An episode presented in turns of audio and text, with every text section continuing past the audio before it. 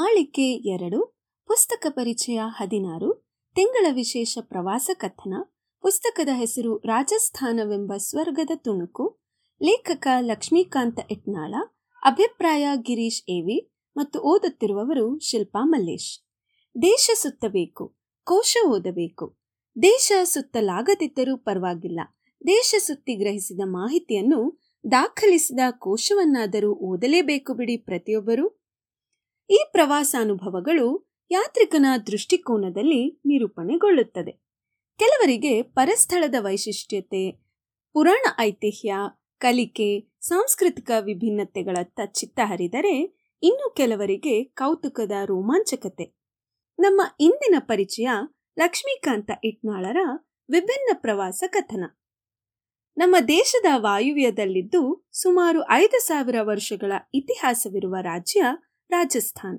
ವೇದಕಾಲ ಮತ್ತು ಸಿಂಧೂ ಕಣಿವೆಯ ನಾಗರಿಕತೆಯ ಕುರುಹುಗಳು ದೊರಕಿರುವ ಈ ರಾಜ್ಯ ಪ್ರಾಚೀನ ಕಾಲದಲ್ಲಿ ಮೌರ್ಯರ ಸಾಮ್ರಾಜ್ಯದ ಭಾಗವಾಗಿದ್ದರೆ ಮುಂದೆ ಕೆಚ್ಚೆದೆಯ ರಜಪೂತ ಬಣಗಳು ಯಶಸ್ವಿಯಾಗಿ ಆಳುತ್ತದೆ. ಪರದೇಶಿಯರ ಸತತ ಆಕ್ರಮಣಕ್ಕೆ ತುತ್ತಾದರೂ ಪರಕೀಯರ ಕುಟಿಲತೆಯನ್ನು ತಮ್ಮ ಧೈರ್ಯ, ಪರಾಕ್ರಮಗಳಿಂದ ಎದುರಿಸಿದ ಸಿಸೋಡಿಯಾ ದೊರೆಗಳು ರಾಣಾ ಕುಂಭ ರಾಣಾ ಸಂಘ, ರಾಣಾ ಪ್ರತಾಪರಂಥ ಪರಮವೀರರಿಂದ ಅಮರವಾಗುತ್ತದೆ. ಈ ನೆಲದ ಮಧ್ಯಕಾಲೀನ ಇತಿಹಾಸ. ಇಂತಹ ಧೀಮಂತ ಇತಿಹಾಸವನ್ನು ಹೊಂದಿರುವ ಈ ನಾಡಿನಲ್ಲಿ ಅರಮನೆ, ಕೋಟೆ, ಕೊತ್ತಲುಗಳು ಮತ್ತು ವಸ್ತು ಸಂಗ್ರಹಾಲಯಗಳಷ್ಟೇ ಅಲ್ಲ, ಇಲ್ಲೇ ಭಾರತದ ವಿಶಿಷ್ಟ ಭೌಗೋಳಿಕ ಲಕ್ಷಣವಾಗಿರುವ ವಿಶ್ವದ ಹದಿನೇಳನೇ ದೊಡ್ಡ ಮರುಭೂಮಿ ಥಾರ್ ಇರುವುದು ಮತ್ತು ಪ್ರಖ್ಯಾತ ಗಿರಿಧಾಮ ಮೌಂಟ್ ಅಬು ಕೂಡ ಇರುವುದು. ಮೂವತ್ಮೂರು ಜಿಲ್ಲೆಗಳು ಹೊಂದಿದ್ದು ಮೂರು ಲಕ್ಷ ನಲವತ್ತೆರಡು ಸಾವಿರದ ಇನ್ನೂರ ಮೂವತ್ತೊಂಬತ್ತು ಚದುರ ಕಿಲೋಮೀಟರ್ಗಳಷ್ಟು ವಿಸ್ತಾರ ಹೊಂದಿರುವ ರಾಜಸ್ಥಾನ ಭಾರತದ ಮೊದಲನೆಯ ವಿಶಾಲ ರಾಜ್ಯ. ಈ ವಿಶಾಲವಾದ ರಾಜ್ಯವನ್ನು ತಮ್ಮ ಕುಟುಂಬದವರು ಇದನ್ನು ನೋಡಲು ಬಯಸಿದಾಗ ತಮ್ಮ ಆಸಕ್ತಿಗನುಗುಣವಾಗಿ ಇದರ ಪ್ರವಾಸವನ್ನು ಹೇಗೆ ಯೋಜಿಸಿದ್ದು ಎಂಬುದರಿಂದ ಆರಂಭಿಸುತ್ತಾರೆ ಪುಸ್ತಕವನ್ನು. ಪ್ರವಾಸಾನುಭವದ ನಿರೂಪಣೆಯನ್ನು ತಮ್ಮ ಕವಿ ಹೃದಯದಿಂದಲೇ ಮಾಡುತ್ತಾ ಸಾಗುತ್ತಾರೆ. ಜನಪ್ರಿಯ ಗಜಲುಗಳ, ಕವನಗಳ ಹಾಗೂ ಅಮರ ಗೀತೆಗಳ ಉಲ್ಲೇಖನಗಳ ಹಿನ್ನೆಲೆಯಲ್ಲಿ ಇದನ್ನು ಕೇವಲ ಪ್ರವಾಸ ಕಥನದ ಚೌಕಟ್ಟಲ್ಲಿ ಹಿಡಿದಿಡದೆ ಕಾವ್ಯದ ಸುಧೆಯಾಗಿಸಿ ಓದುಗರಿಗೆ ವಿಶಿಷ್ಟ ರೀತಿಯಲ್ಲಿ ರಾಜಸ್ಥಾನಕ್ಕೆ ಕರೆದೊಯ್ಯುತ್ತಾರೆ.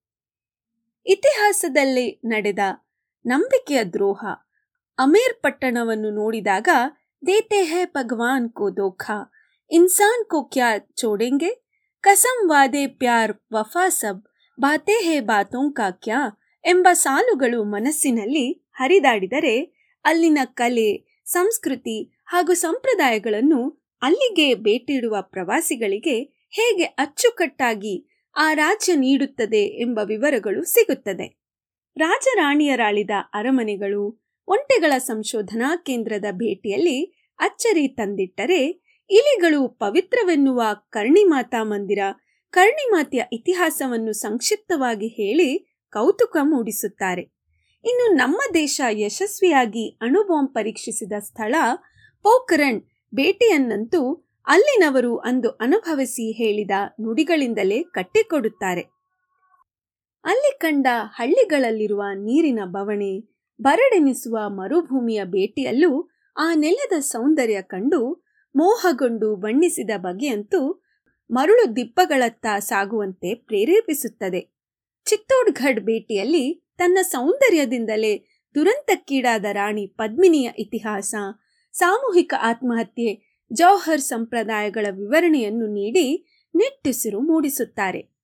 ಅಕ್ಬರನ ದಾಳಿಯನ್ನು ಹಳದಿಘಾಟಿ ಕದನದಲ್ಲಿ ಎದುರಿಸುವ ರಾಣಾ ಪ್ರತಾಪನ ಸಾಹಸಗಳನ್ನು ಹಿಡಿದಿಟ್ಟ ಮ್ಯೂಸಿಯಂ, ಒಡೆಯನನ್ನು ತನ್ನ ಜೀವ ನೀಡಿ ಕಾಪಾಡುವ ಮೂಕಜೀವಿ ಚೇತಕ್ ಕಥೆ ಕೇಳಿದಾಗಲಂತೂ ಹೃದಯ ಒದ್ದೆಯಾಗುತ್ತದೆ.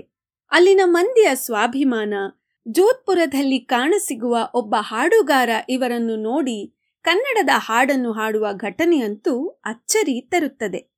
ಇಷ್ಟಕ್ಕೆ ಮಾಹಿತಿಯನ್ನು ಕೊನೆಗಾಣಿಸದೆ ತಾವು ನೋಡಲಿಕ್ಕಾಗದ ಇನ್ನಷ್ಟು ಸ್ಥಳಗಳ ವಿವರಣೆಗಳನ್ನು ಚಾರಿತ್ರಿಕ ಹಿನ್ನೆಲೆಯಲ್ಲಿ ನೀಡುವ ಹದಿಮೂರನೇ ಅಧ್ಯಾಯವೂ ಇದೆ.